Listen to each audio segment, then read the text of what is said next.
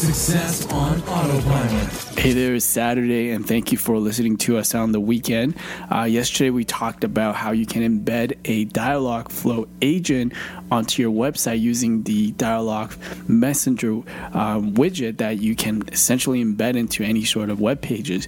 Now, today, let's talk about another feature in Dialogflow, which is the Phone Gateway, which is still in beta, but I've actually used it and tested it out myself by activating it, because you do need to assign a phone number to it, and this is free. Now, the phone number for a regular standard edition account is valid for 30 days. So that means every 30 days that number is going to change. So if you wanted to use a specific number for this, you would need to upgrade to the Enterprise Edition.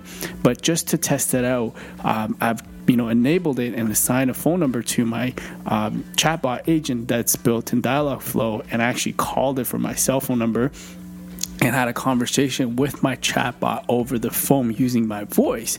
And basically, when I go back to the Dialogflow dashboard and look at the conversation history, the intents that were triggered, it was actually right on. It was able to pick up my voice through the phone, through the gateway, and that was really, really interesting. So it basically turned your chatbot into a voice bot, which is a, I guess you could call it an IVR system as well. So test it yourself. I'll post the video of how you go through it below this flash briefing.